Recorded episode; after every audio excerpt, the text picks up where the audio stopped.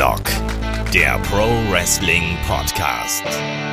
Ja, hallo und herzlich willkommen zu Headlock, dem Pro Wrestling Podcast, Ausgabe 548. Heute mit der Preview auf AEW Cross New Japans Forbidden Door 2023. Mein Name ist Olaf Bleich, ich bin euer Host. Bei mir, da ist der Kai. Wunderschönen guten Tag, Kai. Hallo.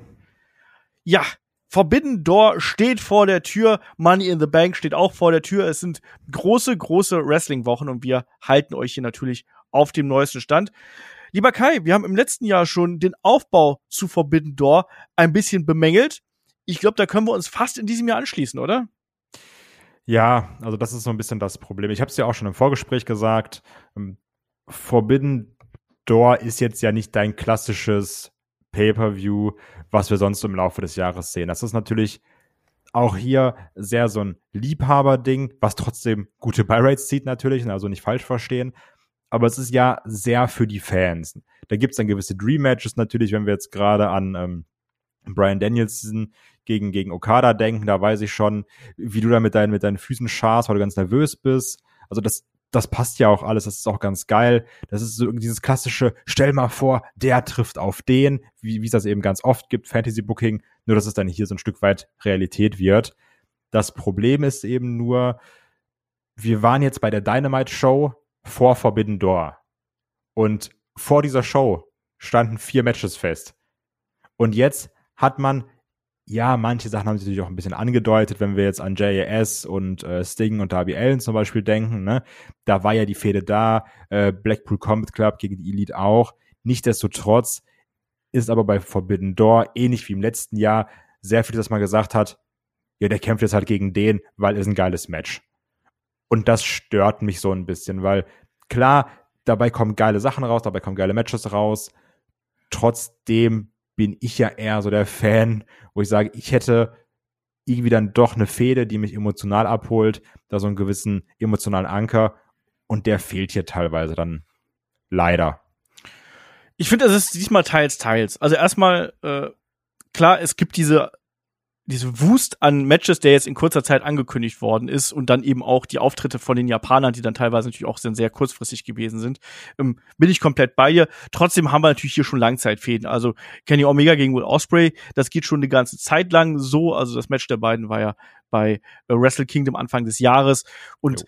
das Gemauschel, da hat sich ja äh, um die IWGP US Heavyweight Championship hat sich ja die ganze Zeit lang hingezogen mit dem Mini-Turnier, was wir gehabt haben und so weiter und so fort. Danielson gegen Okada ähm, ist ein Match, das wollten wir alle sehen. Ähm, und das kriegen wir jetzt, da will ich gar, brauche ich keinen großen Aufbau, das hat mir vollkommen gereicht, ich will einfach die beiden abreißen. Ich finde, man hat hier einfach ein bisschen versäumt, quasi die Matches peu à peu aufzubauen, anstatt dessen hat man eben so eine so eine Welle hier ausgebreitet. Aber eigentlich jedes Match hat irgendwie eine kleine Geschichte, das finde ich gut. Hätte man das länger auswalzen können, natürlich hätte man das machen können. Aber ich freue mich trotzdem drauf. Das ist eine äh, spannende Card, die wir hier haben, natürlich gekrönt mit diesen beiden bereits von mir groß angesprochenen Matches. Und man merkt, es sind gerade so ein bisschen AEW-Wochen hier bei, bei Headlock. Ähm, wir hatten jetzt am Wochenende hatten wir die äh, Review zu der ersten Episode von AEW Collision. Wir waren ja sehr kritisch mit der Show. Die meisten fanden die Show okay bis gut eigentlich. Ähm, wir waren da ein bisschen kritischer, haben viel kritisiert. Dafür wurden wir kritisiert. Fair enough. So ist das dann eben auch ich bin nach wie vor der Meinung, dass das eben eine eher durchwachsene Show ist, hat gute Quoten gezogen. Werden wir sehen, wie es dann in den kommenden Wochen weitergeht. Was haben wir noch im äh, AEW-Bezug? Apropos geteilte, aber ganz kurz noch ganz kurz äh, ja. äh, geteilte Meinungen. Da muss ich nämlich direkt reingrätschen, weil das wieder viel zu olfig formuliert ist, mit jedes Match hat seine eigene kleine Story. Wenn ich da an Punk gegen Kojima denke. Ja gut, das nicht. Ne? Also, das ist, muss man da auch, weil Collision habt ja nur ihr kritisiert, jetzt, jetzt darf ich ja kritisieren. Ich bin ja, ich habe ja noch quasi eine weiße Weste. ich habe ja keine Kritik abbekommen, weil ich immer alles fehlerfrei mache. Ähm, und das sind halt so die Sachen, die ich ein bisschen schade finde. Aber was du Aber, ansprechen wolltest, was ja viel, viel wichtiger ist, ähm, das AW-Tippspiel genau. ist jetzt natürlich auch wieder am Start. Ich habe extra bis Sonntag gewartet, weil ich dachte, ach Mann, Collision, das ist so groß, da werden doch bestimmt ein paar Matches angekündigt. Nix. Ich konnte nur vier Matches eintragen, aber jetzt habe ich natürlich auch die restlichen Sachen eingetragen, wieder plus Bonusfragen. Also könnt ihr da gerne tippen und ich werde das dann am äh, Montag während vor, nach dem Podcast auswerten und dann gucken wir mal, wie wir alle so punkten. Genau, was wir außerdem noch am Start haben, ist ein wunderbares Gewinnspiel. Da hat THQ Nordic drei Versionen von AW Fight Forever zur Verfügung gestellt. Ähm, das Ding geht jetzt auch quasi zeitgleich mit dem Podcast hier online am Freitag auf Instagram. Schaut da also gern vorbei. Headlock.de. Genau, headlock.de, da könnt ihr euch aussuchen, welche äh, Version ihr gerne hättet und einfach mitmachen. Da könnt ihr euch das Spiel sichern for free und äh, gibt einfach einen Code zum Downloaden. Ganz easy. Ja, ansonsten natürlich dann auch noch, wenn er noch mehr haben möchte, gerade aktuellen Kram, vielleicht wenn er sagt, äh, ich habe gerade nicht so Lust auf AEW, auch wenn da Forbidden Door und äh, vor der Tür steht und äh, Collision gewesen ist. Ich will lieber WWE Kram haben, dann schaut gerne mal bei Patreon und bei Steady vorbei. Da haben wir jetzt zuletzt das Magazin zum Beispiel gehabt. Wir haben die Geschichte der Latino World Order ähm, einmal abgerissen und noch einiges mehr. Also lohnt sich auch da rein zu hören. On a Poll gibt's auch eine neue Episode. Und was man vielleicht auch hier noch sagen sollte, äh, im Juli haben wir dann auch wieder ein Free Watch Along am Start. Leider nicht als Stream, das hätte Mellers Internetleitung nicht mitgemacht, aber wir haben das schon aufgenommen. Da gab's ja für das Tippspiel, gab's ja einen Wunsch Watch Along und das war ähm, WWE Armageddon 2008 und das werden wir dann auch bei Zeiten im Juli ausstrahlen auf YouTube und für Supporter gibt's das dann eben als Audiospur äh, zum Hören, aber ansonsten erstmal dann da eben auf YouTube, weil es ansonsten unseren Podcast-Feed sprengen würde von der Länge. Es war eine wilde Sache mit Überraschungsgast, mit 32 Grad in meinem Büro. Ich habe viel Quatsch geredet, glaube ich, auch äh, so, aber es war sehr, sehr witzig. Also von daher äh, freut euch darauf. Und damit können wir jetzt mal einsteigen hier in die Card, weil wie du schon gesagt hast, es sind noch einige Matches dazugekommen. Wir starten natürlich ähm, in der Zero Hour, also in der Pre-Show von ähm, AEW Cross New Japan's Pro Wrestling Forbidden Door und der Owen Hart Cup steht ja an, nicht nur bei den Männern, sondern auch bei den Frauen. Und da gibt's auch gleich ein Erstrundenmatch. Athena trifft auf Billy Starks. Äh, Athena ja aktuell vorrangig bei Ring of Honor äh, tätig als ähm, Ring of Honor äh, Women's World Champion und Billy Starks natürlich der, der junge Upstart hier in der Welt des Damenwrestlings. Die Gute ist ja gerade mal 18, hat sich ja hier schon einen Namen gemacht, hat quasi parallel zur Schule noch ja nicht nicht die Schulbank gedrückt, sondern hatte einfach noch mal den äh, den Ring quasi hier für sich ausgetestet und wrestelt überall, wo es geht. Kai, wer macht das Ding hier? Wie sieht's aus?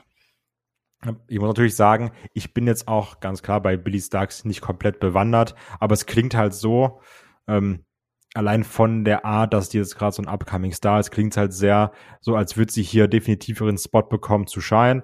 Ähm, auch Offense reinbringen dürfen natürlich, ne? Kann sich dann eben bei Forbidden Door in der Zero Hour zeigen, aber gerade natürlich auch mit Athena, die dann ja auch so ein bisschen, wie du schon gesagt hast, Ring of Honor represented gehe ich stark davon aus, dass hier Athena das Ding holen wird und Billy Starks dann eben ihre Spots bekommt, wo Leute sagen, ach guck mal, die, äh, die muss ich mir mal merken. Athena hat ja inzwischen auch eine deutlich andere Persönlichkeit. Ne? Also wer die noch ähm, als Ember Moon lächelnd, strahlend von WWE kennt, die ist ja inzwischen deutlich anders, die geht härter mit ihren Gegnerinnen zur Sache, so ein bisschen, Zitat Kai, ein bisschen assi unterwegs und so. Also von daher ist das hier schon eine, eine ganz andere ähm, Athena äh, als wir das noch vor einiger Zeit gesehen haben. Ich glaube, es wird genau das werden. Also ähm, Billy Starks muss hier von unten kämpfen, die muss sich hier auch einiges gefallen lassen, muss Schläge kassieren und wird dann eben wahrscheinlich am Ende ähm, einen Comeback bekommen, wird dann eben ihre Offense bekommen, aber es dürfte eigentlich Athena machen. Da bin ich komplett bei dir. Aber damit können wir dann auch wirklich in die Main Card springen.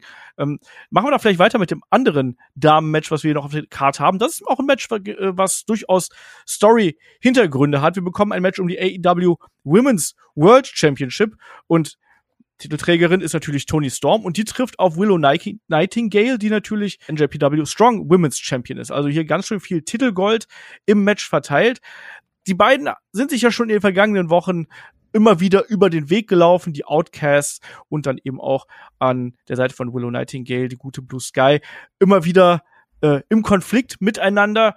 Und das ist jetzt sozusagen das Ergebnis daraus. Kai, wie gefällt dir bis hierhin die Geschichte und äh, was erwartest du dir von dem Match? Übrigens Sky Blue, glaube ich, und nicht Blue Sky. Ah, du hast richtig, ja. ja. Du hast ja. recht. Und auch dann natürlich Willow Nightingale ja auch also ist nicht böse gemeint, aber glücklich reingekommen in die Rolle als, als, als Championess jetzt, ne, durch die Verletzung auch von äh, Mercedes Monet, also von der ehemaligen Sasha Banks. Ähm, trotzdem glaube ich, dass die beiden hier ein gutes Match zeigen werden. Aber auch da, gerade auch natürlich, ist halt eben Forbidden Door, ne? Du hast Titel auf der Card, aber ich rechne jetzt hier auch nicht mit Titelwechseln. Deswegen, Tony Storm wird das Ding machen. Ich kann mir sogar vorstellen, dass es hier Eingriffe gibt seitens der Outcast, dass dann eben Tony Storm verteidigt, aber sie ist eben böse, äh, gewinnt deswegen unsauber. Willow Nightingale verliert also nicht clean, wird also so auch ein bisschen geschützt.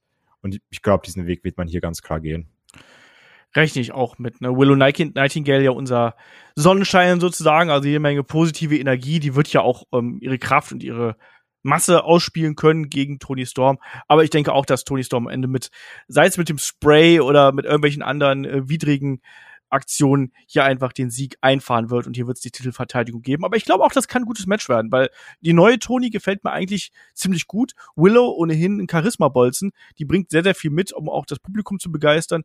Das kann ein gutes Match werden. Also da bin ich gespannt drauf, ähm, wie das aussehen wird. Ja, dann tippen wir weiter wohl auf eine Titelverteidigung von Tony Storm und machen ja weiter im Kontext. Ein Match, was du gerade eben schon angesprochen hast, lieber Kai, ist natürlich ein weiteres Erstrunden-Match im Owen Hart Cup Tournament der Männer. Und dort trifft dein Liebling CM Punk auf einen Gegner, der jetzt auch sehr kurzfristig angekündigt worden ist, nämlich Satoshi Kojima.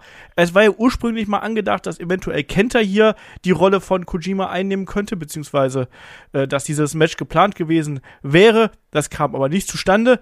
Entsprechend hat man jetzt relativ kurzfristig hier CM Punk noch auf die Karte genommen. Kojima natürlich kein unbeschriebenes Blatt, ein sehr, sehr erfahrener äh, Mann, der wirklich, der über Jahrzehnte im japanischen Wrestling seine Fußstapfen hinterlassen hat. Ähm, einer von der ganz, ganz wenigen Wrestlern, die äh, also der erste Wrestler sogar, der gleichzeitig die äh, IWGP Heavyweight Championship und All Japans ähm, Triple Crown gehalten haben. Der vierte Wrestler, der alle äh, großen Titel quasi in Japan äh, gehalten hat, also auch Noah's GHC Heavyweight Championship. Schon etwas in die Jahre gekommen mit 52, trotzdem ein guter, guter äh, Allrounder, der auch in diesem Jahr noch gute Matches abgeliefert hat. Und obendrein auch noch ein großes Vorbild von CM Punk und jemand, bei dem er nicht müde geworden ist zu erwähnen, dass er unbedingt mal gegen den catchen möchte. Also ich glaube, diese Zusammenstellung kommt da nicht von ungefähr. Also ich glaube, das war auch ein Wunsch von CM Punk, dass man da ja den Herrn Kojima hier mit ins Boot holt. Wie siehst du jetzt dieses Match, Kai? Ich weiß, du bist bei Kojima jetzt nicht der äh, totale Experte oder sonst irgendwas. Wie siehst du den Status von CM Punk, gerade auch angesichts dieser Paarung hier? Also ich nehme jetzt am besten einfach mal die Rolle ein, die sicherlich nicht nur ich einnehme, sondern auch viele andere, die da vielleicht auch einen Kojima nicht kennen. Ne? Was ich mich jetzt hier frage, ist, okay, da kämpft jetzt Kojima, der ja anscheinend, wie du auch sagst, super talentiert ist, ähm, viel erreicht hat, 52 Jahre alt ist, okay, ne? Es gibt Leute, die reißen immer noch in dem Alter ab. Die Frage ist nur, jetzt ganz bewusst formuliert, ganz bewusst provokant formuliert, schafft er es dann auch CM Punk zu einem guten Match zu ziehen? Weil wir haben ja schon gemerkt, ein Punk hat ja auch Ringrost gehabt bei Collision, ne? Und das ist uns aufgefallen in einem Tag-Team-Match. Jetzt hat er hier ein One-on-One. -on -One. Ich bin gespannt, wie das ist, ne? Weil da ist halt nichts mehr mit nebenbei ein bisschen ausruhen. Also vielleicht wird, also vielleicht wird so ein sehr basic-artiges Match mit äh, dann auch zwischendurch mal wieder ein Rest Hold und dann wird da mal ein Headlock gemacht, damit man mal verschnaufen kann. Ich, ich weiß, also ich weiß nicht, was ich hier erwarte. Ich bin, ich sag mal, vorsichtig eingestellt, um nicht zu sagen, ein bisschen negativ. ich glaube, vorsichtig trifft es da, glaube ich, ganz gut. Ähm, Kojima ist noch in der Lage, gute Matches zu leisten. CM Punk eigentlich auch. Also ich meine ganz klar, ne, da ist jetzt nach einer langen Verletzungspause und nach so einer langen Wrestling-Pause ist da ein gewisses Maß an Ringrost da. Ich glaube trotzdem, dass er da auch noch mal äh, jetzt langsam wieder in den, in den Rhythmus reinkommt. Es wird noch ein bisschen dauern. Er hat noch ein Match bei Collision, dürfen wir auch nicht vergessen. Ne? Da gibt's ja auch noch einen ähm, 4-on-4, also ein Eight-Man-Tag ist er da noch angesetzt. Da wird er auch noch mal im Ring stehen. Und ich hoffe, dass er langsam wieder so ein bisschen in den Rhythmus reinkommt, dass er da wirklich auch wieder ähm, ja, rund wresteln kann. Das wird eine große Bewährungsprobe, so würde ich es erstmal sagen. Weil Kojima ist ein etablierter Name. Natürlich jetzt nicht mehr der absolute Topstar, logischerweise aufgrund seines Alters, aber ist trotzdem eine absolute Legende in Japan. Das heißt, hier haben eigentlich beide was zu verlieren. Also auch ein Kojima wird nicht wollen, dass das hier ein schlechtes Match wird, genauso wie es ein CM Punk nicht möchte. Ich hoffe, dass Punk das hier so ein bisschen als ich pack dich an der Ehre wahrnimmt. So nach dem Motto, hey, ich kann's noch und ich kann auch mit jemandem wie dem Kojima ein geiles Match abliefern oder gerade mit jemandem wie dem Kojima. Ich bin da auch gespannt drauf. Ich finde, das ist so ein, so ein Dark Horse, das kann alles werden von einem Match, wo wir sagen, ja gut, da haben wir uns nichts Besseres von erwartet. Bis hin zu, mein Gott, das hat mich total überrascht, das hat eine tolle Geschichte erzählt und hat mich überzeugt. Weil, wie gesagt, Kojima kann das noch und bei CM Punk müssen wir abwarten, inwiefern er den Ringrost da abschütteln kann und ob er da wieder in den ja, CM Punk-Modus reinschalten kann. Deswegen, ich gehe davon aus, wir sind hier in dem äh, Turnier, ich gehe davon aus, dass CM Punk gewinnt. Das ist auch eine relativ klare Wahl in Richtung äh, Kojima. Dem schadet es nicht in dem Sinne, er ist trotzdem ein großer Name. Das heißt, Punk hätte dann Legende besiegt. Und wenn man sich das Tableau von dem Owen Hard Cup anschaut, dann wartet in der nächsten Runde eigentlich schon Samoa Joe. Das ist ein Match, was ja schon bei Collision angedeutet worden ist. Ähm, das wäre schon was Großes. Also alles andere als ein Sieg von CM Punk würde mich hier sehr, sehr, sehr wundern. Ja, gehe ich äh, komplett mit. Wundert mich übrigens auch, dass Punk und Joe in, in, in der gleichen Bracket, also im gleichen, auf der gleichen Turnierseite sind und nicht irgendwie im Finale aufeinandertreffen. Dafür sieht er nämlich die rechte Seite so ein bisschen langweilig aus mit äh, Dustin Rhodes, Powerhouse Hobbs, Bruce Robinson und Ricky Starks. Also ich finde gerade auch Punk gegen Joe hätte man da auch ins Finale packen können. Ähm, bin aber auch natürlich bei dir, gerade auch durch den äh, Owen Hard Cup. Punk wird das Ding hier gewinnen. Fertig. Ja. Wer ist dein Pick für den Sieg des Owen Hard Cups? Ist es hier im Punk? Ja, ich glaube, also, ich glaube, dass man wirklich da den, den kompletten Weg geht, ne? Und dann sagt Punk, guck mal hier, ich immer toll, immer Respekt, Wrestling, oder? Lieben wir ja alle. Ähm, ich hätte gern Heels hier im Punk. Dieses Face-Ding, ich bin mal gespannt, wie lange sich das trägt. Das ist nämlich auch eine interessante Frage, wie CM Punk dann in Kanada aufgenommen wird, ne? Also, das ist, glaube ich, auch ein berechtigter Punkt, weil Kanada hat sich immer als relativ unberechenbar rausgestellt, was bestimmte ähm, Personalien angeht. Und ich befürchte, da gehört äh, CM Punk auch dazu. Ich weiß nicht, ob er da den, den großen Heroes Welcome bekommt, wie jetzt zuletzt bei Collision und bei Dynamite auch. Mal sehen. Ja. Mal sehen. Ich bin, ich bin da wirklich neugierig drauf. Also da geht, da geht halt alles. Ne? Kann genauso gut sein, dass er hier dann als, als Heal improvisieren muss. Ähm, ja, machen wir weiter. Vielleicht mit noch einem weiteren Einzelmatch und wenn wir schon dabei sind, komm, dann packen wir auch direkt hier einen großen Titel aufs Spiel. Ähm, der Kampf um die AEW World Championship, damit überrasche ich jetzt den Kai garantiert, ähm, den gibt's ja auch noch. MJF, der äh, Titelträger, trifft hier auf Hiroshi Tanahashi, der sich ja auch jetzt nochmal zu Wort gemeldet hat, hat gesagt, hier, ich werde dir zeigen, wie man ein richtiger Champion ist und werde dann eben, ja, den Champion aus dir rauskitzeln. Da gab's ja nochmal eine ganz kurze ähm, Promo mit japanischem Englisch, sage ich mal. Äh, Kai, du weißt auch, dass Tanahashi eine absolute Legende ist. Auch der schon ähm, höheren Alters und dem sieht man jetzt auch inzwischen seinen langen Weg an. Da haben wir auch zuletzt bei ähm, der Review zu Dominion zum Beispiel drüber gesprochen. Der ist auch schon 46 Jahre alt. Man merkt langsam, die Knie sind durch, der Rücken will nicht mehr so recht, aber der kann eben und will vor allem auch immer noch die großen Matches bestreiten. Ähm, was sind deine Erwartungen hier an dieses Match? Weil auch in Tanahashi, den haben wir ja in der Vergangenheit schon diverse Male bei Ring of Honor gesehen. Letztes Jahr bei Forbidden Door gegen John Moxley zum Beispiel. Den sehen wir jetzt bei Collision. Ich weiß nicht, ob ihr das mitbekommen habt. So gegen kurz wurde es angekündigt. Genau, gegen äh, Strickland. Ähm, was erwartest du dir hier? Also, ich habe ihn ja auch erst gesehen, vor drei Monaten live, nicht zu vergessen. Richtig, ja. ja ähm, ich glaube, das ist so ein klassischer Fall, wie wir es auch schon letztes Jahr bei Forbidden Door hatten, eben. Du hast natürlich dann den AW World Champion, in diesem Fall MJF, gegen wirklich einen sehr großen Namen, ne? dem es aber auch nicht wehtut, wenn er verliert. MJF kann wirklich sagen, guck mal hier, ich habe eine Legende besiegt. Tanahashi macht ihm das Leben schwer, mitten im Match. Wird seine Spots haben, wird ihn jedenfalls haben. MJF besiegt dann aber und sagt, guck mal hier, ich bin der beste Wrestler, ich mache eure Legenden platt, egal Amerika, Japan, ne? Hat dann einen weiteren Namen, den er erwähnen kann, wen er alles geschlagen hat und warum er so geil ist. Das macht für mich Sinn. Die werden hier sicherlich ein gutes Wrestling-Match zeigen, gerade weil ja auch MJF sehr damit spielt, so dieses, ja, ich bin da wirklich ein sehr, sehr guter Wrestler ja auch, so in den letzten Wochen und Monaten, ne? Auch in diesen Promos mit, mit Adam Cole, die wir gesehen haben und dann wird MJF hier verteidigen. Und Tanahashi wird es aber fast geschafft haben. Ich kann mir auch vorstellen, dass MJF hier durch irgendeinen schmutzigen Trick am Ende gewinnt.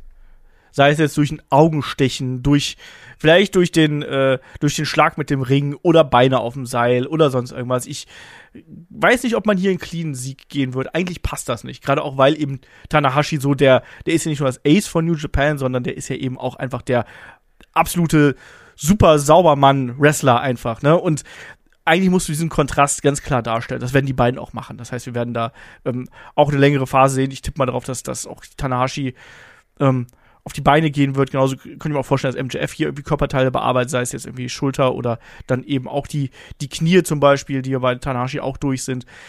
Ähm, wir werden da eine längere Geschichte sehen. Ich rechne auch damit, dass dieses Match, allein weil es ein Titelmatch ist, auch mindestens 20 Minuten gehen wird. Also das wird ein Storytelling-Match werden, was uns eine Geschichte erzählt.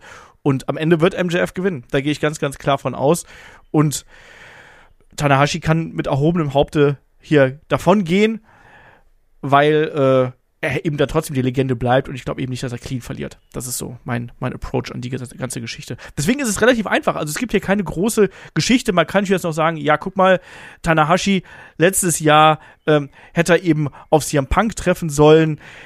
Das hat ja dann nicht geklappt wegen der Verletzung von CM Punk. Jetzt war es dann, dann war es schlussendlich John Moxley.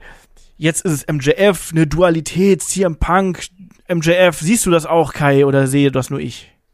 Ja, doch. Das äh, kann man natürlich sagen. also auch das kann man natürlich wieder aufgreifen in verschiedenen Promos. Also, du hast es ja nicht geschafft, aber guck mal, ich habe es geschafft. Und ich werde auch nicht müde zu sagen, dass wir alle auf kurz oder lang noch die MJF CM Punk Feder haben wollen. Nimm das, nutz das, Futter für Promos. Ey, nehme ich komplett mit. Ich denke auch, dass man das, das deswegen auch aufgegriffen hat hier, ne? Dann kann sich eben, wie du schon richtig gesagt hast, MJF noch so einen weiteren Orden anheften. Ähm, wen ich besiegt habe und das kann er dann eben auch hier äh, CM Punk im Zweifelsfall unter die Nase reiben und natürlich den Fans in der ein oder anderen Promo ebenfalls. Also auch hier klare Kiste, MJF gewinnt laut unserer beider Meinungen. Machen wir weiter mit einem weiteren Titelmatch. Wir haben sehr, sehr viele Titelmatches auf der Karte. Ähm, AEW International Championship steht auf dem Spiel. Auch jetzt aus den Ergebnissen von Dynamite heraus. Orange Cassidy trifft auf Zack Saber Jr., auf Shibata und auf Daniel Garcia. Auch hier natürlich ein Match mit Ring of Honor Implikationen. Shibata ja der amtierende ähm, Ring of Honor Pure Champion absolute Legende natürlich in, äh, in Japan, aufgrund auch seiner Verletzungsgeschichte natürlich, aufgrund dieser Lebensgeschichte, die ja wirklich ja dramatisch gewesen ist. Wir haben mit ähm, Zack Saber den ähm, IWGP Television Champion, also noch einen weiteren Titelträger mit einem furchtbar hässlichen Gürtel zwar, aber toller Wrestler und jemand, den ich von seinem Stil her absolut ähm, liebe. Und dann haben wir noch Daniel Garcia und eben den amtierenden Intercontinental, äh, Intercontinental International Champion ähm, Orange Cassidy. Kai, Aufbau war jetzt durchaus da, wenn auch kurz, war da. Ähm, Gerade dann mit dem Orange Punch am Ende des Matches bei Dynamite, war der hier daneben ging. Der hat ja seinen Tag-Team-Partner Shibata getroffen und das hat dann eben dazu geführt, dass hier eben der Pinfall möglich gewesen ist. Wie gehst du hier in das Match rein? Also erstmal muss ich sagen, ich höre schon in meinem Ohr die ganze Zeit David in der Review, der sagt, die kommen alle mit Bells raus, da ist viel zu viel, jeder hat ein Belt. Das möchte ich nur schon mal äh, kurz callen, dass wir das in der Review auf jeden Fall haben werden, falls David dabei ist. Und an sich ist das hier eine Paarung, auf die freue ich mich, weil ich bin gespannt, wie man das hier macht. Orange Cassidy natürlich, wie wir auch wissen, sehr witzig unterwegs teilweise, aber auch jetzt gerade in seinem Run ah. als Inter International, ich will immer Intercontinental sagen, als International Champion wirklich auch mit vielen guten, auch wrestlerisch sehr guten Matches überzeugt. Ne? Also auch da ganz klar nochmal diese andere Seite von ihm deutlich mehr ins äh, Spotlight gerückt und gerade hier diese Paarung mit einem Zack Saber, mit einem Shibata und Daniel Garcia, das sind ja alles technisch wirklich sehr, sehr gute Wrestler und dann Orange Cassidy dabei, der sicherlich dann auch diesen Stil mitgehen wird. Also ich bin ja super gespannt, was hier in diesem Vorher passiert. Ich hoffe wirklich auch da wieder auf viele Aktionen. Ich hoffe auf irgendwelche Konter, auf, ich kann mir sowas vorstellen wie Submission Move und dann setzt der andere wieder einen Submission Move beim anderen an und dann am besten so ein Vierer Submission Move oder sowas, wie wir es schon häufiger gesehen haben in irgendwelchen Multiman Matches. Also ich habe da Bock drauf. Ich habe sie auch so ein bisschen kritisiert eingangs äh, vom Podcast, dass ich auch nicht nur Bock habe auf gutes Wrestling, sondern auch auf Storylines. Trotzdem, ne, Doppelmoral, Kai, hier denke ich mir, ja, das wird einfach, glaube ich, ein gutes Match und ich habe Bock auf ein gutes Match. Also, was, was soll ich sagen? manchmal, so, ne, es, ich ziehe da auch die Meinung ja nicht immer komplett durch. Das ist dann auch je nachdem, was einer ab abholt. und gerade mit dem Teilnehmerfeld hier, ja, ich habe ich hab da Bock drauf. Also erstmal ich auch, kleine Korrektur, was ich gerade gesagt habe, es war natürlich nicht die IWGP Television Championship, sondern die NJPW Television Championship, so, um das hier ganz kurz klarzustellen, nicht, dass da die ein oder anderen New Japan Fans sagen, Mann, der Olaf, der weiß das nicht. Nee, weiß ich doch, aber habe ich vertan. Ähm, egal. Hier auf jeden Fall ein Match, wo ich auch richtig, richtig Lust drauf habe. Und du hast gerade Orange Cassidy und seinen Charakter angesprochen. Das finde ich nämlich sehr interessant, weil hier war es ja dann auch so, dass er ja Shibata, seinem Tag Team Partner, seinen Gürtel quasi auch weggerissen hat und fast schon wütend frustriert gewirkt hat. Und das sehen wir in letzter Zeit häufiger, dass auch mal so eine rauere Seite von Orange Cassidy durchkommt. Und wer weiß, vielleicht ist ja genau das, was dann hier den Unterschied letztlich ausmacht. Weil auch hier rechne ich nicht mit dem Titelwechsel, jo. weil Zack Saber braucht den Belt nicht. Der hat schon einen in, in, Japan und den vertritt er wirklich ganz, ganz hervorragend. Muss ich nochmal sagen. Also, äh, kleine Match-Empfehlung für ein kurzes Match. Zack Saber Jr. gegen Jeff Cobb von Dominion war herausragend. Habe ich von vorne bis hinten geliebt. Ähm, Shibata, der braucht auch nicht noch ein Championship, der hat auch schon eine. Und Danny Garcia, nee, der ist es halt gerade nicht. So, da bin ich jetzt ganz gnadenlos. Und deswegen Orange, der soll diese äh, Geschichte noch ein bisschen weiter erzählen von sich und der soll eben auch diese leichte Charakterentwicklung, die er dann eben immer mal wieder so anteasert, die soll dann noch ein bisschen weitergehen. Und da habe ich Lust drauf. Und wie du schon richtig gesagt hast, ne, also wenn bei den Vieren jetzt hier nicht ein tolles Match rauskommt, äh, was wahrscheinlich alle möglichen äh, Stilmittel und Wrestling-Stile auch beinhaltet, ne? Weil wir haben natürlich so einen, einen Submission- und Konterspezialisten wie ein Zack Saber, auch ein Daniel Garcia ist ja super bewandert, was Submission-Game angeht. Shibata eher so ein bisschen Hard-Hitting, Ground-Based-Style und Orange Cassidy, so ein Hybrid-Wrestler, wie man so schön sagt, der alles so ein bisschen kann, aber auch die großen Spots beherrscht und High-Flying. Das kann eigentlich nur richtig gut werden. Also gib den 15 Minuten und richtig schönes Durcheinander. Dann gehe ich hier zufrieden raus. Mit einer Titelverteidigung von Orange Cassidy, Kai. Ja, also da gehe ich sehr stark von aus. Okay. Wir sind heute sehr einig. Du musst auch mal so ein bisschen. Du bist doch hier im Podcast, weil du immer anders, was anderes sagst als der alte, verbitterte Olaf. Ich glaube, Daniel Garcia wird AW World Champion. ja, ja. Äh, also auch hier, wir tippen beide auf Orange Cassidy. Kommen wir auch zu einem Match, was jede Menge Chaos verspricht. Und das ist nämlich ein 10-Man-Tag-Team-Match. Wir haben auf der einen Seite den Blackpool Combat Club, also John Moxley, Wheeler Utah und Claudio Castagnoli, zusammen mit Konosuke Takeshita und Shota Umino. Und die treffen auf die Elite, also Hangman Adam Page, Matt Jackson, Nick Jackson, die Hangbucks sozusagen, dann Eddie Kingston und Tomohiro Ishii. Also eine ganz wilde Kiste hier mit ganz vielen Fäden, die durcheinander gehen. Also der Blackpool Combat Club gegen die Elite, Eddie Kingston gegen Claudio Castagnoli, ähm, Shota Umino als Protégé von John Moxley, der einfach alle etablierten Stars hasst, sozusagen, der sich einen Namen machen will. Konosuke Takeshita natürlich, der mehr als ein Hütchen mit der Elite zu rupfen hat noch am meisten natürlich mit Kenny Omega, aber der ist ja woanders beschäftigt. Also ganz viele verschiedene Geschichten, die dieses Match besonders spannend machen könnten, oder? Ja, und auch ganz viel Gewaltpotenzial, dass, dass das Match sehr interessant machen kann. Ich habe mich auch wirklich gefreut, als ich dann gesehen habe, dass Eddie Kingston dabei ist, weil ich mag Eddie Kingston und der ist viel zu selten auf den großen AW-Cards, finde ich. Ähm, ist jetzt natürlich mehr auch bei Ring of Honor unterwegs. Nichtsdestotrotz, Eddie Kingston freue ich mich immer. Ähm, Ishii, ich meine, das Match zwischen den beiden hatten wir doch auch irgendwann letztes Jahr bei AW gesehen, ja, wenn ich mich nicht ja, irre. Ja, genau. Genau. Also auch halt so ein, ich sag mal, so ein klassischer Haumann natürlich, der auch hier sehr, sehr schön reinpasst. Ähm, Gerade jetzt auch natürlich Takeshita mit seinem Charakterwechsel, den er vollzogen hat. Natürlich auch die Härte reinbringt mit seinen Knee Strikes. Also, das wird, glaube ich, ein ganz wildes Ding. Und da wir, da werden auch wieder die Tech-Team-Regeln, glaube ich, sehr stark gedehnt. Oh ja. Äh, Im Rahmen des Möglichen. Und dann sind auf einmal zehn Leute im Ring, obwohl auch nicht getaggt wurde. Und dann wird sich auch mal draußen gekloppt und hin und her. Also ich glaube nicht, dass das so ein klassisches wird. Auch jetzt klatsch, klatsch ich ab und dann bist aber du dran. Ich glaube, wir werden natürlich viele verschiedene One-on-Ones haben am Anfang, auch so ein gewisses Abtasten, aber dann irgendwann ist Chaos und dann gibt's nur noch draußen im Regen, unterm Regen, neben des Regens, in der Crowd, irgendwo überall gibt's dann auf Schnauze. Und da habe ich Lust drauf. Ähm, trotzdem macht es für mich hier am meisten Sinn, und jetzt ist die Frage, ob wir da unterschiedlich liegen, dass der Blackpool Combat Club gewinnt. Mhm.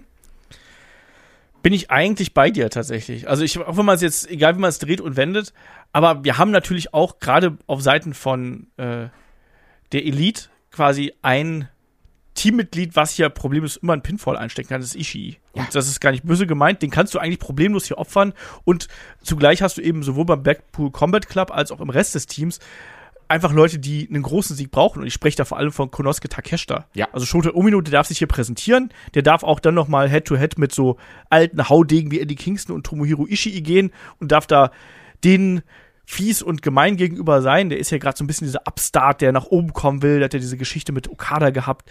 Und gerade wenn man sich das äh, Match zum Beispiel bei Dominion angeschaut hat, da haben die sich ja auch gehasst einfach. Und das war super, muss man ganz, ganz kurz sagen. Also Shota auf jeden Fall jemand, der jetzt nach seiner Excursion, der war ja auch äh, quer über den Globus unterwegs, der wirklich da zu sich gefunden hat und jetzt wirklich, ich habe das Gefühl, dass man mit dem Großes vorhat. Und das äh, ist hier natürlich dann auch so eine äh, spannende Geschichte. Und wenn man dann auch sich überlegt, dass man ja auch so ein bisschen ähm, G1-Implikationen noch im Hintergrund hat, ne? Eddie Kingston ja auch mit dabei, genauso wie Schota. Also schon spannend, schon spannend. Also ich bin da aber, glaube ich, bei dir. Ich glaube, ich würde auch äh, in Richtung Blackpool Combat Club tendieren. Einfach, eigentlich braucht Konosuke Takeshita hier so ein ich bringe irgendjemanden um Moment am Ende des Matches, damit er nochmal gestärkt quasi aus dem ganzen Ding hier rausgeht. Adam Page braucht das nicht, die Young Bucks brauchen das nicht, Eddie Kingston braucht es nicht unbedingt und ähm, Tomohiro Ishii noch am allerwenigsten.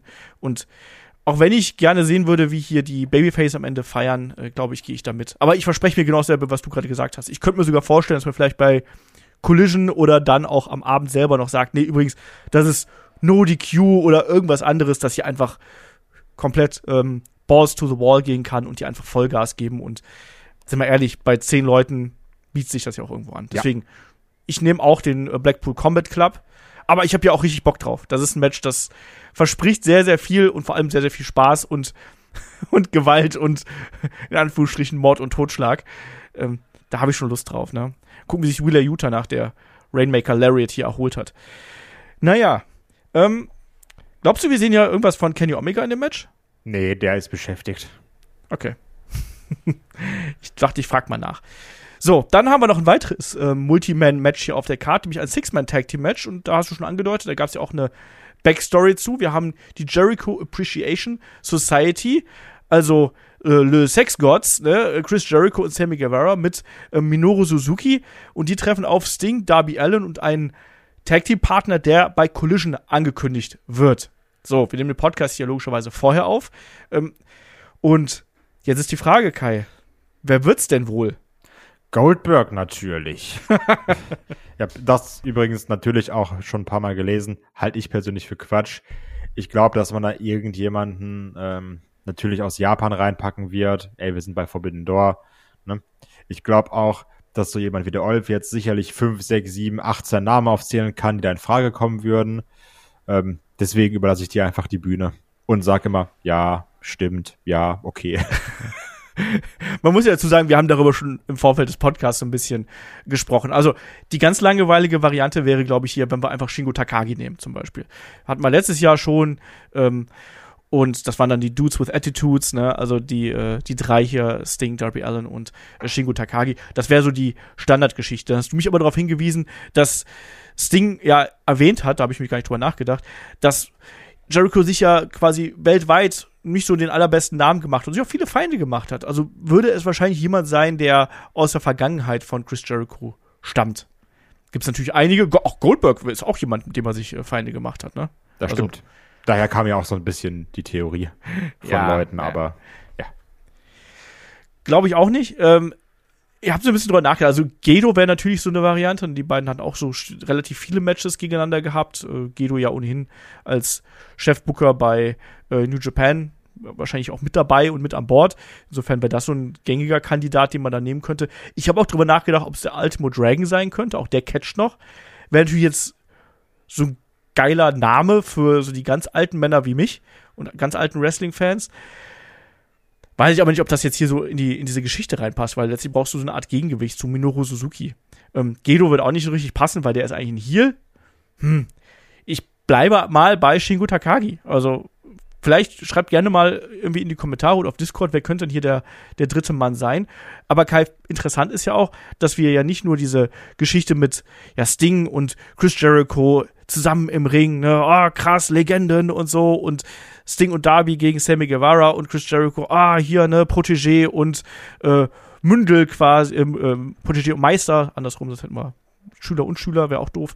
Ähm, was ist denn mit der, mit der Beziehung zwischen Chris Jericho und Sammy Guevara? Weil die ist ja, ja auch jetzt nicht so 100% auf äh, sicheren Füßen gestellt. Ich wollte nämlich noch sagen, ganz am Anfang, die haben jetzt ja auch aktuell sehr stark ihre On-Off-Beziehung, ne? die sie ja schon seit dem Start von AEW haben.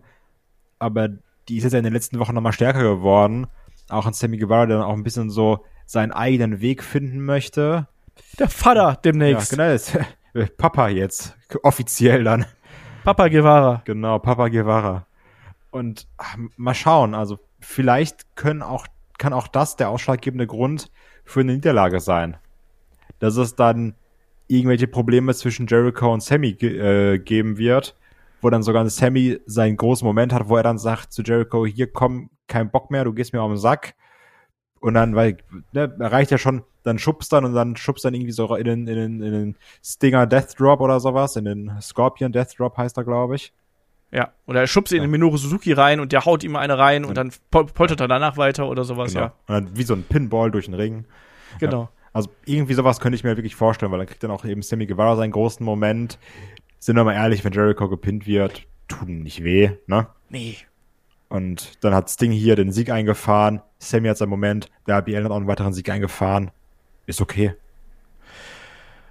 Ich denke auch, dass hier die Babyfaces auf jeden Fall mit dem Sieg davon gehen werden, weil die Geschichte deutet sich einfach zu stark an, dass es hier Unstimmigkeiten in der Jericho Appreciation Society gibt, das, was du gerade gesagt hast.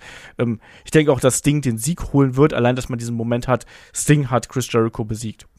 So einfach ist das. Also ja. es wird in meinen Augen auch ein etwas langsameres Tag-Match werden, als jetzt im Vergleich zum Beispiel zu dem Ten-Man-Tag, was wir hier haben. Es wird ein bisschen mehr ähm, Story-driven auch sein.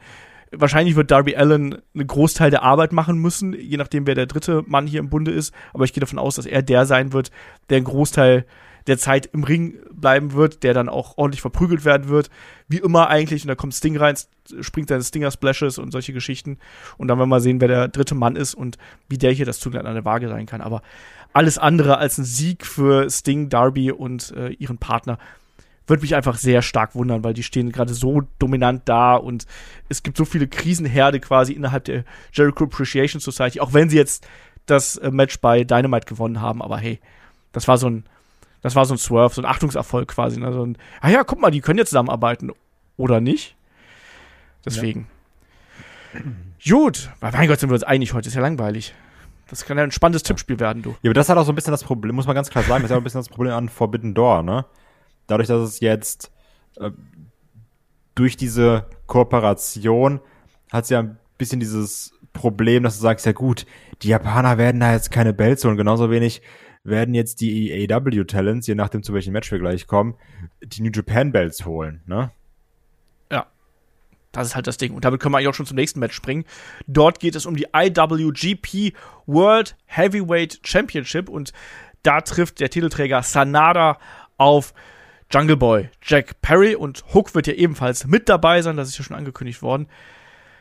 Jungle Boy, Jack Perry will sich jetzt endlich Titel holen, der will jetzt Gold um die Hüften holen, aber ich muss leider sagen, Kai, das hier wird's nicht werden. Nee, komischerweise wird's das nicht werden.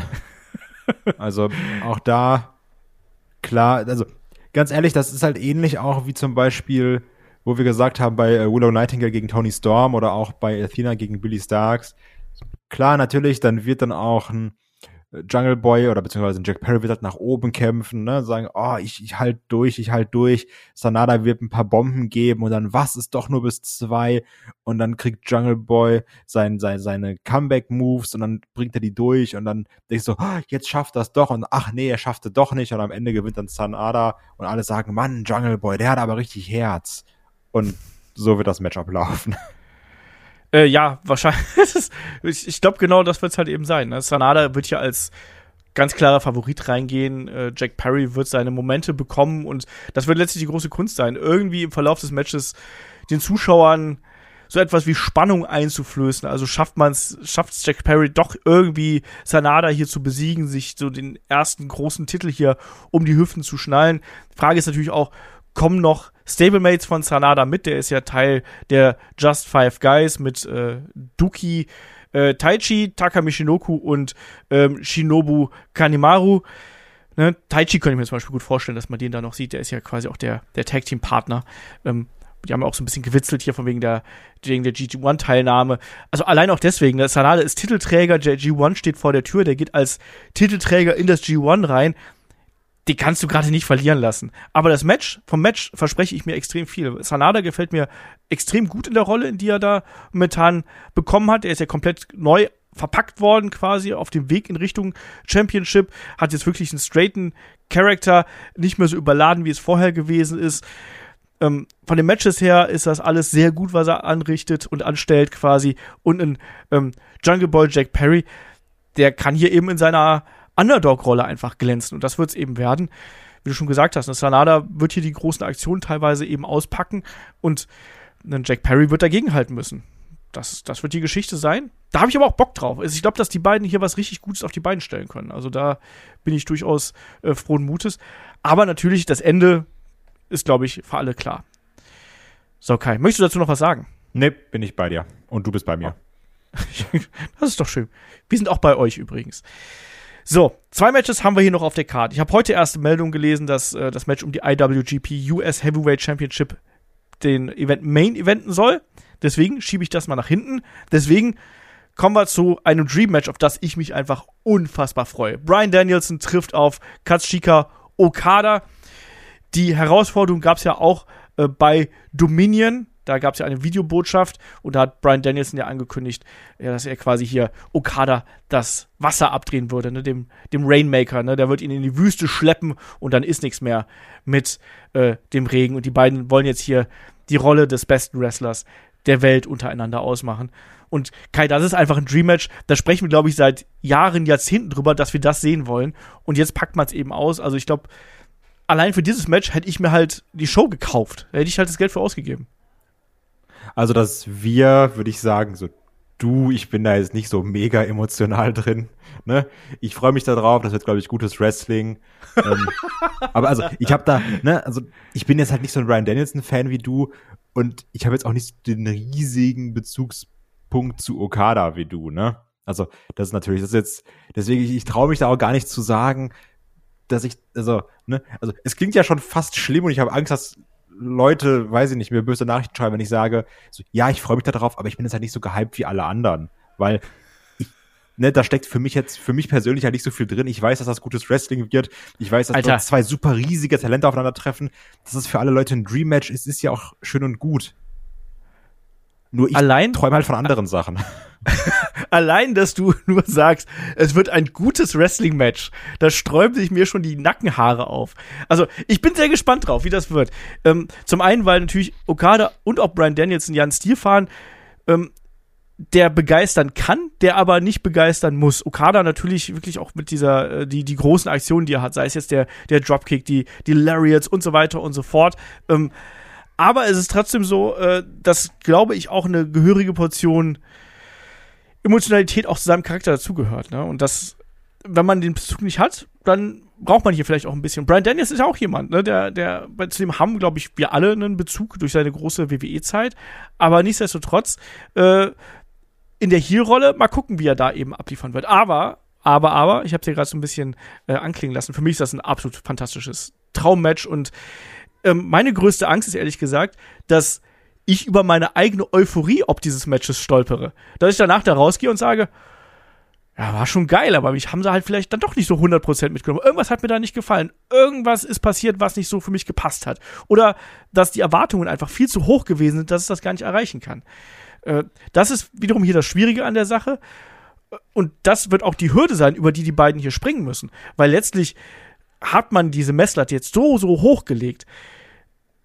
Da erstmal drüber zu kommen, das wird die große Herausforderung sein. Die beiden bringen das Rüstzeug mit, um das zu schaffen. Trotzdem ist das die große Aufgabe der beiden hier. Wie hat dir denn jetzt ja eigentlich der Aufbau gefallen? Wir haben jetzt ja noch bei Dynamite ähm, auch den Auftritt von Okada gesehen, der hier dann im äh, Schlusssegment quasi hier den Run-In gemacht hat.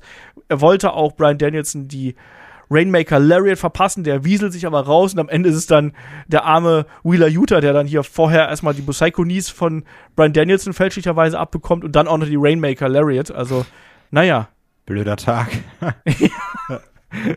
ist, natürlich, ist natürlich ein riesiger Moment. Ne? Das war ja auch schon letztes Jahr, als dann eben Okada rauskam. Da merkst du ja, die, die Leute rasten aus, weil das ist eben der Name natürlich alle, die in der Halle sind, denken sich, Mann, jetzt ist der eben da. Das ist ja dann schon prinzipiell schwieriger zu sagen, ich fliege mal eben nach Japan, um mir Okada anzugucken. Ne? Also der kommt jetzt hier zu uns, wir sehen den hier bei uns. Das ist natürlich heftig und das merkst du auch immer an der Reaktion. Und das ist halt eben auch so ein Match, das verkauft sich ja über die Ankündigung. Ne? Du sagst halt, ja, die kämpfen gegeneinander, bums, fertig, Match verkauft. Also da, da musst du dann auch eben nicht viel machen. Ähm, ja, ich, ich habe Angst mit allem, was ich sage, einfach mir Feinde zu machen. Seit wann das denn? Deswegen sage ich, deswegen denke ich mir jetzt nur, dass ich die Brian Danielson Promo mit ja in der Wüste und ich drehe dir das Wasser ab mäßig und ist kein Regen, wenn du in der Wüste stehst, ziemlich lächerlich fand. Das sage ich nicht, das denke ich mir nur, weil das klang, als hätte man einfach gesagt, du schreibst aber einen Dialog aus Gears of War in der Wrestling Promo. Aber ey, das sind nur meine Gedanken, das habe ich nicht im Podcast gesagt. Ah, also die Reaktion bei Dominion war äh, eindeutig, also auch das Raunen, was durch die Menge ging. Ja, natürlich, so. also weil es halt Brian Danielson ist und er gegen Okada kämpft. Ja. Trotzdem kann ich sagen, dass die Promo halt hm ist. Ach, du bist einfach ahnungslos. Ah, okay. Du bist einfach ein, ein Nicht-Konnoisseur, ein Anti-Konnoisseur. Äh, jetzt ist aber die Frage, Kai, wer gewinnt denn das Ding hier? Boah, es ist super schwer, ne? Ich könnte mir vorstellen, dass es auch einem Brian Danielson hier auch so komplett egal ist, ob er gewinnt oder verliert, sondern er als Wrestling-Fan hat auch, glaube ich, super viel Bock gegen Okada zu kämpfen. Und ob er jetzt hier gewinnt oder verliert, ist ihm, glaube ich, an der Stelle egal. Deswegen sage ich, dass Okada gewinnt. Ja, ich bin schon wieder eigentlich fast einig. Ich überlege gerade, ob ich aus Prinzip einfach jetzt Brian Danielson sage und mir eine Erklärung dafür überlege. Aber ich gehe eigentlich mit, ich finde auch, dass, äh, dass hier. Äh, komm, ich sag Brian Danielson. Ich sag Brian Danielson allein, dass er seine Position im äh, Blackpool Combat Club besser behaupten kann und dass er eben jetzt hier auch ähm, mit dem Sieg rausgeht und dass er sozusagen diese Rolle als bester Wrestler der Welt einnimmt. Aber ich kann es mir nicht vorstellen. Das ist, nee, das klappt nicht. Ich, ich habe es versucht, ich habe es versucht, ich kann es mir nicht vorstellen. Ich glaube, ähm, wenn ich drüber nachdenke, je mehr ich drüber nachdenke, muss es eigentlich Okada sein, weil er eben mehr zu verlieren hat, als das ein Brian Danielson äh, hier hat. Und dass er, glaube ich, diesen Sieg jetzt nicht unbedingt braucht, aber ich glaube, dass er diesen Sieg mitnehmen wird, weil ähm, er eine Niederlage weniger gut verkraften kann. Und weil Niederlagen für Okada was Besonderes sind. Und ich glaube, dass Brian Danielson sagt, nee, hebt dir lieber diese Niederlage gegen mich für jemand anders auf. Kann ich mir vorstellen. Ja. Und deswegen sage ich, komm, äh, geh mit Okada. Ich, aber ich bin da auch ganz ehrlich, mir ist eigentlich total egal, wer hier gewinnt. Ich will einfach nur ein geiles Match sehen. Diese beiden sollen sich hier ähm, 30 Minuten, 35 Minuten, 40 Minuten ähm, es ordentlich geben. Ich weiß genau, dass hier einige sagen werden, das Match wird zu lang, aber nein, das Match muss dann genauso ja, lang sein. Davor habe ich übrigens auch sehr viel Angst. das, das, wird garantiert kommen. Also, ja, ich glaube, gibt dann schon 40 Minuten. Ich denke mir so, äh, cool. ich habe da eine Idee für eine Bonusfrage. so, also, jetzt sind wir dann beim möglichen Main Event angekommen und das ist das Match um die IWGP United States Heavyweight Championship. Kenny Omega, der Titelträger, und Will Osprey treffen hier aufeinander. Die beiden hatten ja bereits ein Match bei Wrestle Kingdom 17. Dort konnte ja Kenny Omega Will Osprey in einem fantastischen Match besiegen. Und es gab dann ja ein Turnier um den Number One Contender Spot hier auf Kenny Omegas US äh, Championship und da waren dann dabei eben Will Osprey, Lance Archer, Juice Robinson und Hiroshi Tanahashi. Schlussendlich gab es dann das Finale zwischen Osprey und Lance Archer bei Dominion. Ein sehr, sehr gutes, wenn auch sehr kurzes Match, aber wo sie wirklich dann Vollgas äh, gegeben haben für, ich glaube, knapp 10 Minuten, die sie hier gehabt haben. Ähm, Osprey, wenig überraschend, hat das Ding hier gewonnen und dann wurde auch dieses Match quasi ähm, offiziell für Forbidden Door angekündigt. Ist ein Riesending. Ähm, wenn das nur halb so gut wird wie das Match von Wrestle Kingdom, dann bin ich schon vollkommen zufrieden. Das Interessante ist natürlich jetzt hier, dass Will Osprey als klarer Heel auftreten wird. Ne? Also Will Osprey gegen Kanada ist hier das Motto unter der ganzen Geschichte. Kai, wie geht's dir jetzt damit? Mit der Geschichte auch, mit den Eingriffen, die wir jetzt von Will Osprey gesehen haben und den Auftritten von ihm hier bei AEW zuletzt? Also auf das Match habe ich auch am meisten Bock auf der Karte, muss ich ganz klar sagen. Ne? Ähm, das Dominion-Match hat schon sehr, sehr, sehr viel Spaß gemacht. Da war auch eine geile Härte drin in den Aktionen, wie die sich da komplett alles aus dem Körper getreten haben teilweise.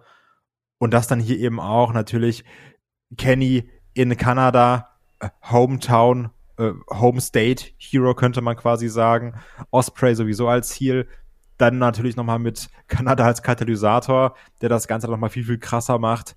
Wie, glaube ich, da sehr, sehr schön gehasst werden. Und ich, also hier habe ich dann relativ hohe Erwartungen, ne? Weil auch das Dominion-Match sehr stark war, weil eben Kenny Omega gegen Will Ospreay kämpft, ne? Das ist halt ähnlich wie bei Danielson gegen Okada. Die Namen versprechen eben schon natürlich eine gewisse Leistung und eine gewisse Art Match und eine gewisse Qualität natürlich auch. Und deswegen habe ich hier super viel Bock drauf. Ich bin auch mal gucken, was du da sagst. Ich bin fest davon überzeugt, dass das hier der eine Titelwechsel sein wird auf der Card, den wir bekommen. Weil ich sage, dass sich dann Osprey in Kanada unter kompletten Buhrufen den Belt zurückholen wird. Endet die Show dann hier also mit einem ausgebuhten, Ja. feiernden Will Osprey? Yes. Also wenn man sich die letzten Promos auch von Will Osprey bei äh, New Japan zum Beispiel angeschaut hat, wo er ja auch gesagt hat, ne, hier, du hast mich, das letzte Mal hast du mich hier als blutigen Haufen Klump quasi zurückgelassen, ähm, das wird nicht nochmal passieren, ich werde den Titel zurück nach Hause bringen. Und damit hat man eigentlich schon in meinen Augen die Antwort. Ich glaube auch, dass Will Osprey hier den Titel wieder zurückholen wird und dass der dann ähm, diesen IWGP US Heavyweight Championship wieder regelmäßig auch bei New Japan verteidigen wird. Und der braucht auch diesen Titel. Ich finde, Will Osprey, dem tut das gut, diesen Weg auch nochmal zu gehen. Das zeigt auch, dass dieser Charakter nochmal härter geworden ist. Ne? Der ist angeschlagen und ich hoffe, dass er hier mit heiler Haut und gesunden Knochen rauskommt. Wir wissen, dass Will Osprey eine angeschlagene Schulter hat. Ähm, die beiden sind komplett wahnsinnig, das muss man sagen, wenn die gegeneinander wresteln. Das haben wir gesehen bei ähm, Wrestle Kingdom, dass sie da teilweise auch über die Grenzen des Menschenverstands, des gesunden Menschenverstands und die Grenzen der eigenen Gesundheit hinweggehen. Also, ich, und ich befürchte, ich denke, dass die beiden hier nochmal einen toppen wollen. Ne, Ich glaube, dass die beiden nicht die besten Freunde sind, aber ich glaube, im Ring sind die einfach an der Stelle, dass sie sagen, ja, wir wollen nicht nur die Show stehlen, wir wollen hier einfach das beste Match abliefern, was wir abliefern können. Und das muss vor allem auch noch besser werden als das erste Match, was wir hier haben. Entsprechend sind die Erwartungen erneut enorm, genauso wie bei Danielson gegen Okada. Und da wird es verrücktes Highflying geben, wir werden verrückte Tritte sehen. Ich habe jetzt schon Angst vor den Hidden Blades, die einen Will Osprey verteilt. Jetzt auch zuletzt hatte die ja im, im Dutzend billiger, sage ich mal, da ausgeschenkt gegen einen äh, Lance Archer zum Beispiel. Aus allen Richtungen, von links, rechts, oben, unten, gegen den stehenden, liegenden, knienden Gegner. Und ich glaube, das werden wir genauso hier auch bekommen. Und die werden sich nichts schenken. Wir werden mehr als einmal Oh vor dem Fernseher äh, brüllen. Das wird genauso wie Okada gegen Danielson, wird das ein absolutes Weltklasse-Match werden. Wenn nicht irgendwas Schlimmes passiert, wodurch sie umschiften müssen, wodurch sie umplanen müssen. Aber wenn hier alles so vonstatten geht, wie sich das die beiden ausgedacht haben, dann wird das ein unglaublich gutes Match, voller Athletik, voller Dramatik, Härte, Brutalität. Und ich kann es nur sagen, ich wüsste auch gar nicht genau, wenn ich mir jetzt entscheiden müsste, Olaf, wenn du ein Match in deinem Leben noch sehen müsstest, ist es Kenny Omega gegen Will Osprey oder ist es Brian Danielson gegen Ken Katsuchika Okada? Was wird es sein? Ich wüsste nicht, was ich wähle, weil ich finde beides einfach total tolle Match-Ansetzungen. Ich habe auf beides ultra viel Bock. So, Also ich weiß es schon bei mir. das dachte ich mir. Aber, aber das sind so, das sind wirklich so Matches, da, da merkt ihr es ja vielleicht bei mir auch, da ist ja auch die Euphorie total da. Ne, das sind beides Matches, da habe ich unglaublich viel Lust drauf. Und ähm, das sind für mich die beiden großen Verkäufer und der Rest der Card, der wird auch gut, aber hier blicke ich mit ganz, ganz besonders großen Augen drauf. So, Kai. Also wir tippen beide auf Osprey, oder was? Wir tippen beide auf Osprey. Haben wir eigentlich irgendein Match anders getippt? Nee. Also, ich befürchte, dann holst du mich beim AW-Tippspiel nicht ein. Ja, die Bonusfragen kommen ja noch, ne? Ach so, stimmt, ja. Und die sind ja das, was den äh, Braten fett machen. Okay, okay. Na, ich bin gespannt. Auf jeden Fall Tippspiel reinschauen. Ihr könnt auch anderes tippen. Es gibt natürlich auch mal die, die Risikovariante. Einfach mal, weiß ich nicht, einfach mal auf äh, Jungle Boy tippen. Einmal auf Kojima tippen und Tanahashi. genau, zum Beispiel. Ne? Also von daher, und bei uns wird es ja dann auch äh, zeitnah natürlich die Review geben. Wir haben aktuell vier Leute, die sich gemeldet haben. Ich glaube, wir werden einfach Strohhalme ziehen, wer dann schlussendlich dabei ist. Wir werden sehen, wer dann da am Montag. Ja, und wer Zeit am schnellsten hat. durch ist. Ich glaube, darauf wird es hinauf. Höchstwahrscheinlich Markus, weil er immer alles live guckt. Markus braucht halt auch keinen Schlaf. Das stimmt. Das ist einfach so. Nee, aber ich glaube, uns erwartet da alle ein äh, toller Wrestling-Abend, eine tolle Wrestling-Nacht oder je nachdem, wann ihr es schaut. Ähm, da sollten einige echte Leckerbissen dabei sein. Kai, bist du jetzt, bist, bist du jetzt ein bisschen gehypt? Du warst am Anfang so ein bisschen kritisch wegen dem Aufbau. Hast jetzt so, hatte ich meine Euphorie ob der letzten beiden Matches angesteckt? Ich muss sagen, es ist relativ unverändert, weil, also ich gehe halt wirklich in das Event ran und denke mir, auf die Matches habe ich Bock und die Matches sind da. also, ne, es gibt Sachen, auf die freue ich mich wirklich sehr. Das Ten-Man-Tag-Match, da habe ich Bock drauf. Ich habe Bock auf das Four-Way-Match natürlich und dann eben ganz besonders auf Omega gegen Osprey. Natürlich bin ich gespannt auf Danielson gegen Okada. Sanada gegen Jack Perry. Ey, keine Ahnung. MJF gegen Tana, also beziehungsweise bei, bei beiden World Championship Matches denke ich zu wissen, was mich erwartet. Da ist so ein bisschen mein Problem dabei. Ja, mal gucken, was CM Punk macht, ne? das denkt sich Tony Khan garantiert auch. Das denkt sich jeder. Ja, so ist es. Was wird er wohl machen? Sag deinen Satz hier im Punk. So, ähm, da sind wir an der Stelle durch, würde ich dann sagen. Also, wie gesagt, ihr bekommt dann hier Anfang kommender Woche auch gleich die Review kostenlos in euren Podcast-Feed oder in eure YouTube-Timeline gespült. Also da könnt ihr euch auch drauf gefasst machen. Aber es gibt auch noch einen Wochenend-Podcast. Auch das darf man nicht vergessen. Und der ist diesmal äh, etwas umfangreicher ausgefallen, als äh, das sonst der Fall ist. Markus und ich sprechen über den großen Steroidskandal der 90er. Also WWF und Vince McMahon gegen die USA, wie man so schön sagt spannende, spannende Geschichte. Also True Crime ein bisschen bei Headlock, dem Pro Wrestling Podcast. Lohnt sich auf jeden Fall. Ist eine Stunde 40, glaube ich, lang geworden insgesamt. Ähm, sehr detailliert, mit sehr vielen witzigen, interessanten Side Notes, äh, was da alles so an Ermittlungen passiert ist und wie da die Anwälte und Ankläger umgegangen sind. Also lohnt sich auf jeden Fall hier am äh, Sonntag dann da auch noch reinzuhören.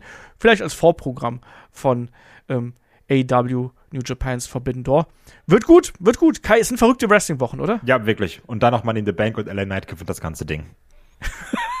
ich glaube, Logan Paul macht das. Sag nicht sowas. Ich will, dass LA Knight ja, gewinnt. Also ich will auch Logan Paul legitim, ja, aber ich will, dass LA Knight gewinnt. Na gut. Das hört ihr nächste da Woche. sprechen wir. Ja. genau, da sprechen wir zu einem anderen Zeitpunkt drüber, weil nächste Woche, also auch so kurz vor meinem Urlaub, wir ballern noch mal die ganzen Podcasts hier drauf. Ne? Also äh, ich bin am ab ersten bin ich weg und dann wird noch mal ordentlich durchgeballert hier vorher. Deswegen freut euch darauf. Da gibt's auch die Preview und natürlich auch die Review dann ohne mich mit Kai und Markus dann. Ähm, auch in der kommenden Woche dann. Also jede Menge zu hören. Und ja, in dem Sinne kann ich jetzt hier den Deckel drauf machen und sage wie immer Dankeschön fürs Zuhören, Dankeschön fürs dabei sein und bis zum nächsten Mal hier bei Headlock, dem Pro Wrestling Podcast. Macht's gut. Tschüss. Tschüss.